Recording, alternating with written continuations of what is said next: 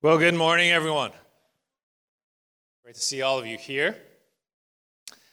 I want to remind you this morning life is filled with not only good days, but bad days. Isn't that the truth? Whether we like it or not, our passage reminds us that there are days of prosperity and days of adversity in all of our lives.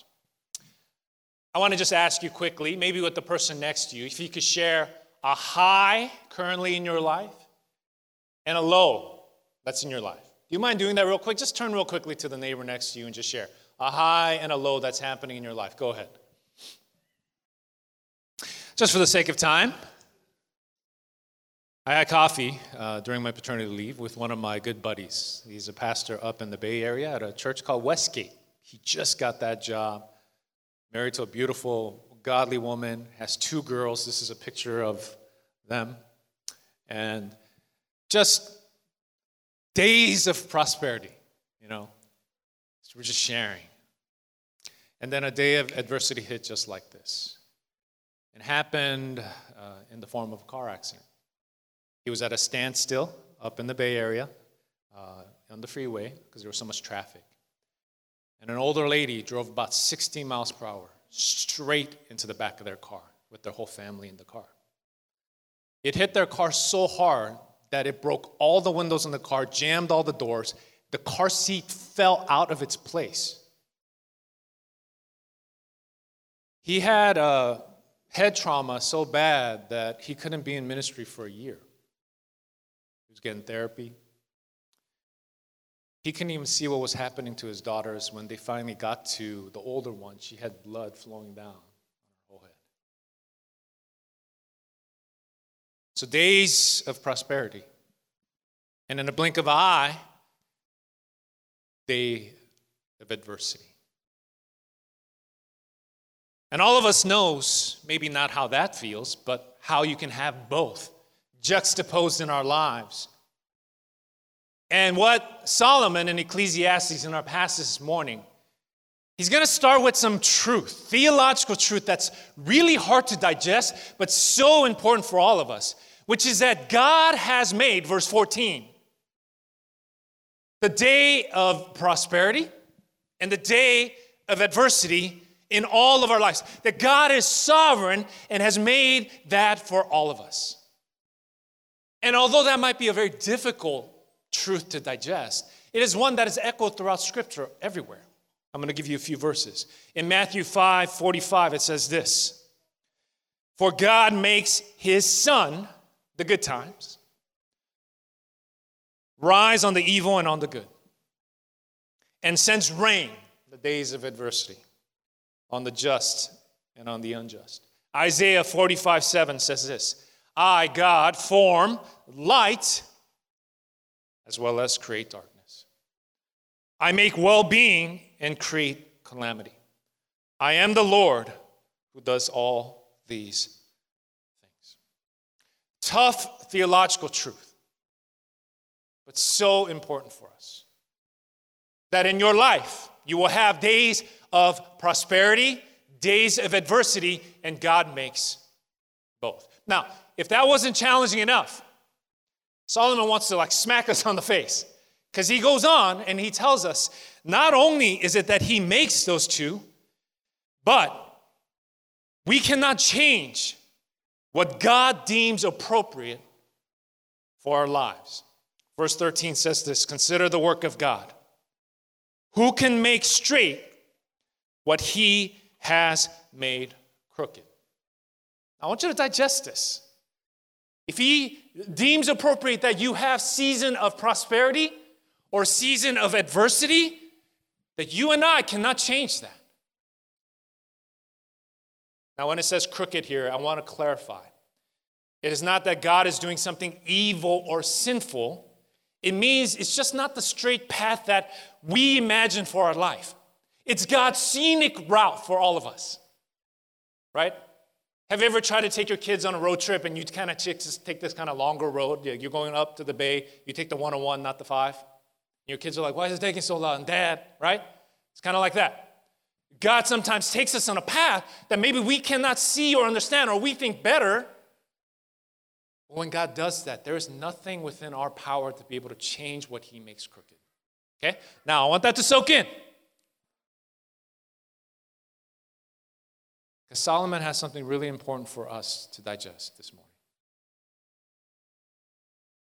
And it's important because all of you will experience what he's talking about here days of prosperity, days of adversity, and how to handle that in a wise way. And he starts with God's sovereignty. And he says, I want you to hold on to this. And what he has for us this morning, because he has good news. It's just not tough news for us to just digest that, but he has some really good news for us in our passage. And I believe probably the, one of the greatest nuggets of wisdom in the book of Ecclesiastes for us. And it's found in the beginning portion of verse 13. Because he tells us, and I put it kind of on a slide just so that you don't miss what he has for us. And he tells us this this is a good news for us. It is that slide. No. Okay. God works. God works. Yes. This is the good news for us. That God works through both the prosperity and adversity in our lives for His good purpose. It's not that He just wants you to understand that He brings and makes the good and the bad and you can't do anything about it. He has good news. If you look at verse 13, what does He say? He starts with what?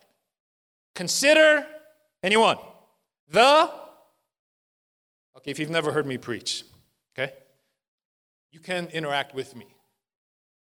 You have the freedom to say something, okay? It says, consider the what? Church. The work of God. What he's telling you is that God works in the seasons of adversity and prosperity in our lives, and you ought to consider that God is doing something. He makes the good and the bad in our lives to work for His good purposes in our life. Amen? The par excellence Bible verse that we find for this, and we go over this many times at our church, but I thought it'd be very fitting Romans 8 28. Says, and we know that for those who love God, all things, prosperity, adversity, all things work together for good. For those who are called according to his purpose.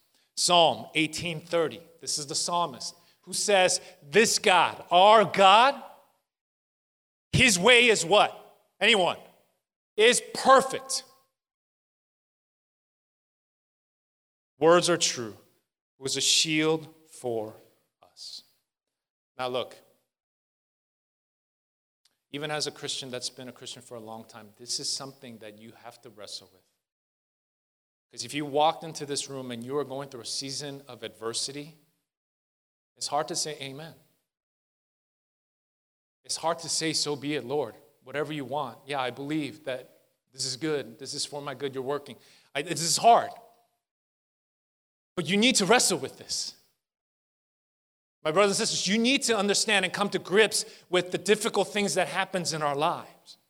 And the reason why Solomon brings this to the table is because he wants us to understand that there is a wise, purposeful way that we should be living through seasons of prosperity as well as seasons of adversity. So when you keep this in mind that God is working, what is the proper way to respond?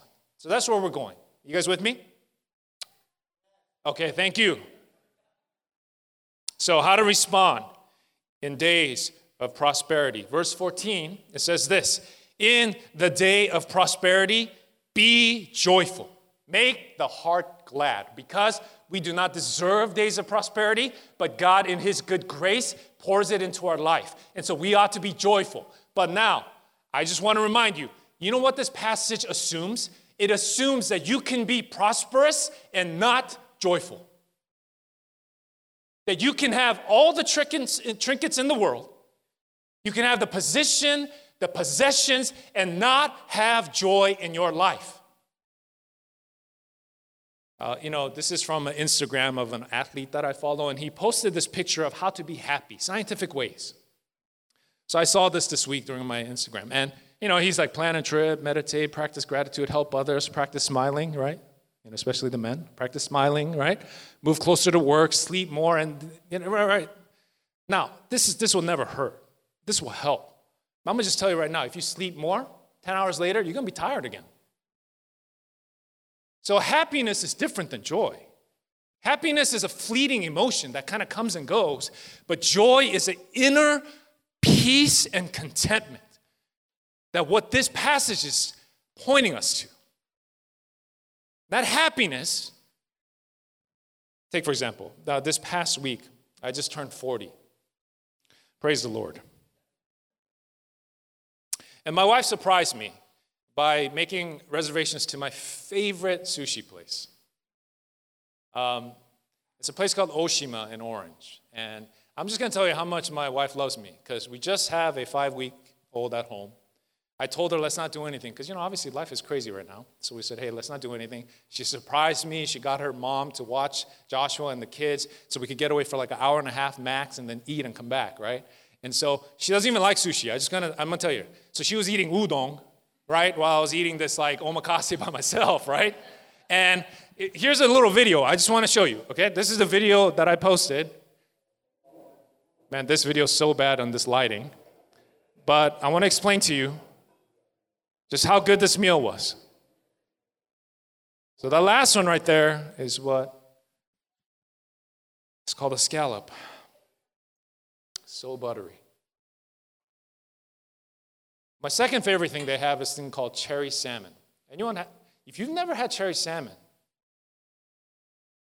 you haven't lived. I'm just gonna tell you right now. And my favorite thing they have is this thing called black cod, and then they just char it a little bit. And it just, and I mean, I felt great, right?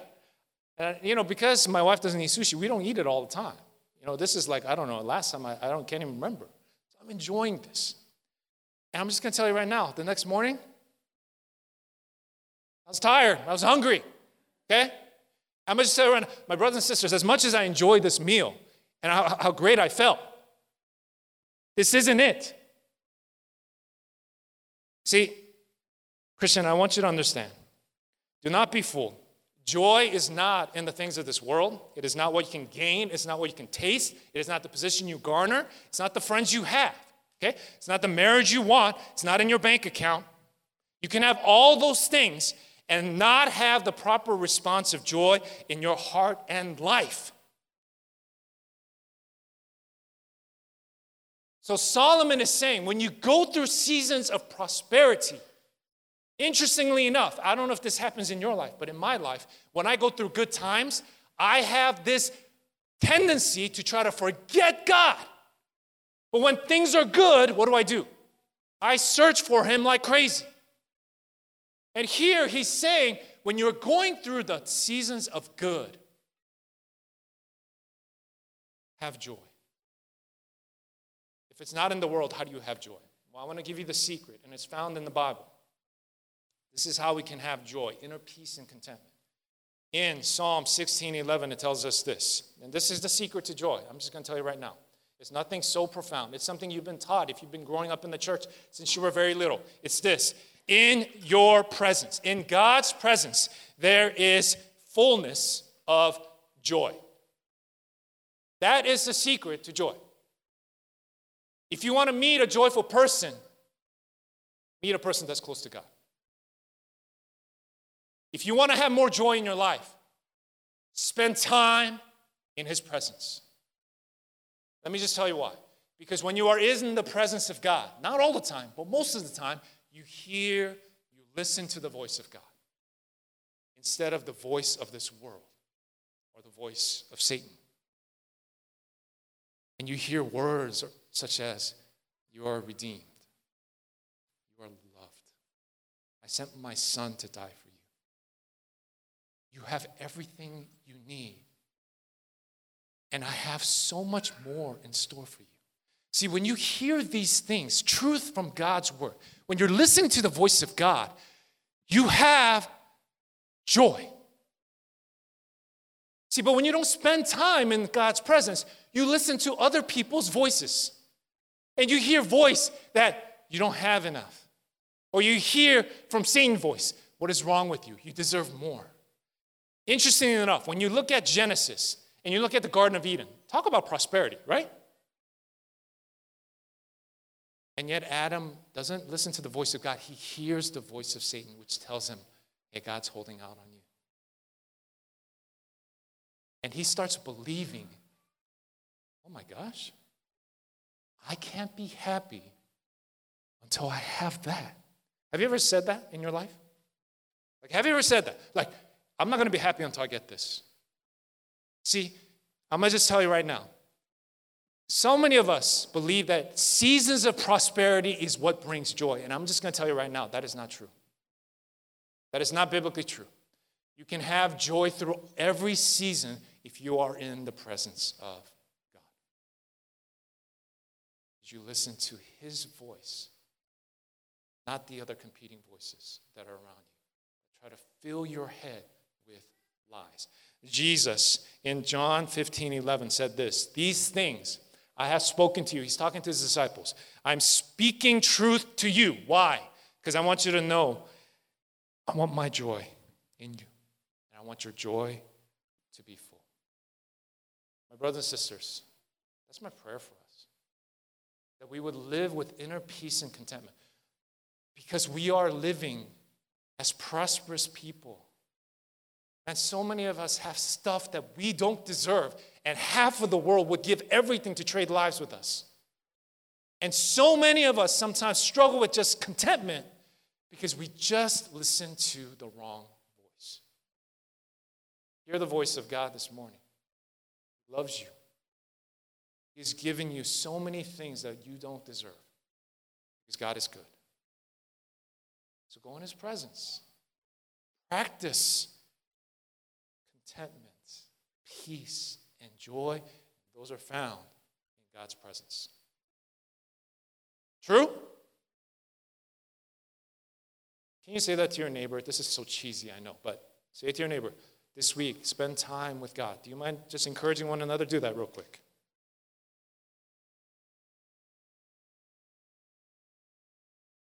I'm going to tell you right now, this will radically impact your Christian walk.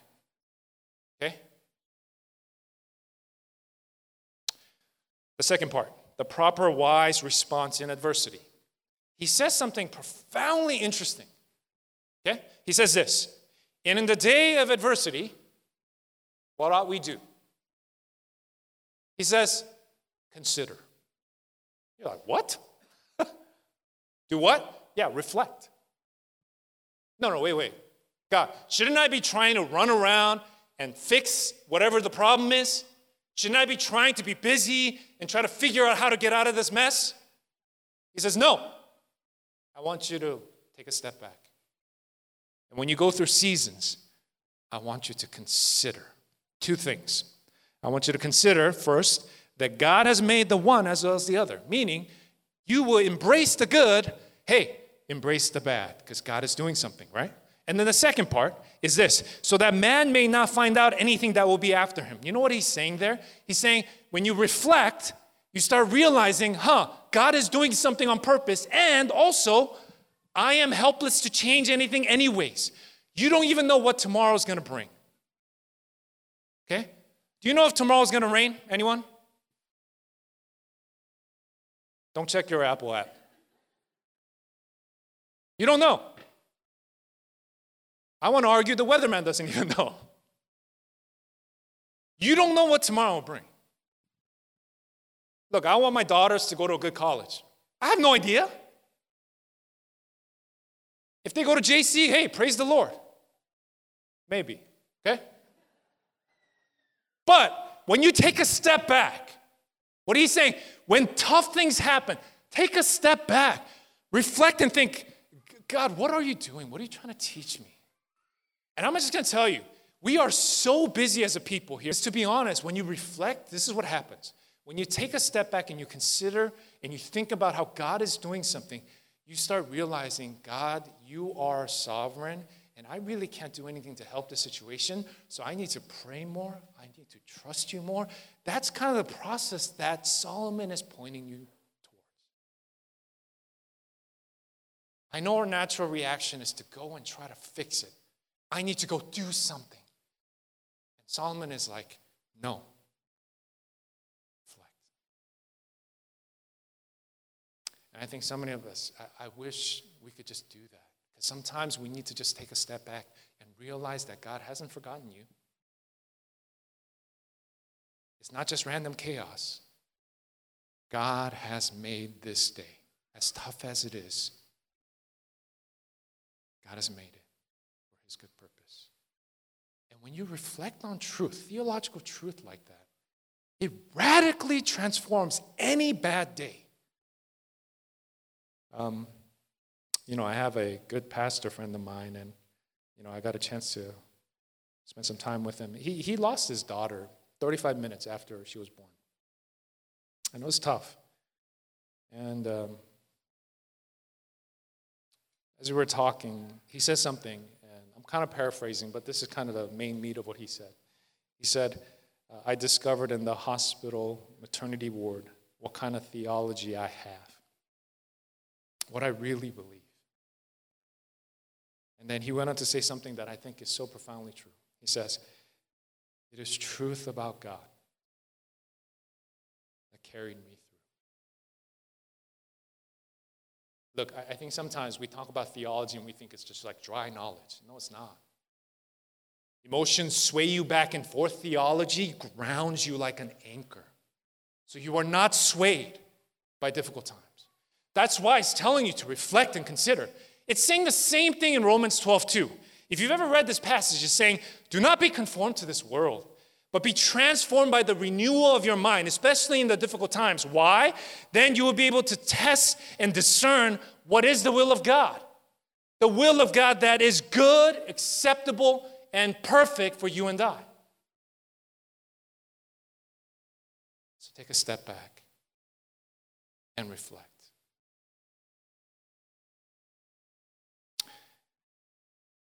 You know, um, there was a man named Derek Redmond. Don't know if you've ever heard of this man. He trained his whole life to run in the Olympics. And finally, in Barcelona 1992, he got a chance to run his race. But unfortunately, a day of adversity hit when he thought it was a day of prosperity. Because he hurt his hamstring so bad that he fell to the ground. He couldn't move. Can you imagine? Worked his whole life.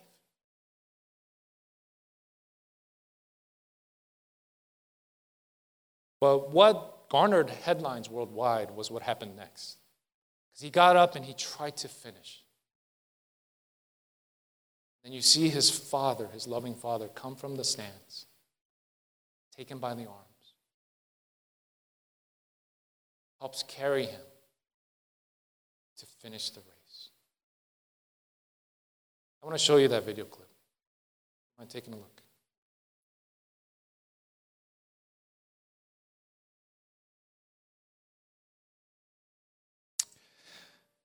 Look, I want to remind you, you know, our passage tells us that we are helpless like Derek Redmond. And adversity will hit. Take a step back and consider, you know why? Because God will carry you through. It's not so much your effort. God loves you. He knows what you're going through. If we would just trust in Him, instead of just killing ourselves, trying to fix it with worry and concern and stress, it's like sometimes just take a step back and just consider God, you are doing something. You have made this day as well as the day of prosperity. Look, my brothers and sisters, what we're talking about today is not easy to digest, but you need to hear it. Listen to the voice of God during times of prosperity, to find joy, to go into His presence. But if you are going through a day of adversity, step back, think about God. Help him reveal what he has for you to carry you. I want to end with one verse in Psalm 62 8. It says this My brothers and sisters, trust in him at all times, good and bad. Trust in him. O people, pour out your heart before him, because God is a refuge for us. Let's pray together. God, we just thank you that you are sovereign, that you are good. I know there are moments in our lives where that's sometimes hard for us to believe or see. And I pray for some of us in here that maybe you're struggling through that right now. Maybe every day seems like a day of adversity. God, come. Remind us, push us to pursue your presence, to listen to your voice, to reflect on your truth. Carry us through when we cannot.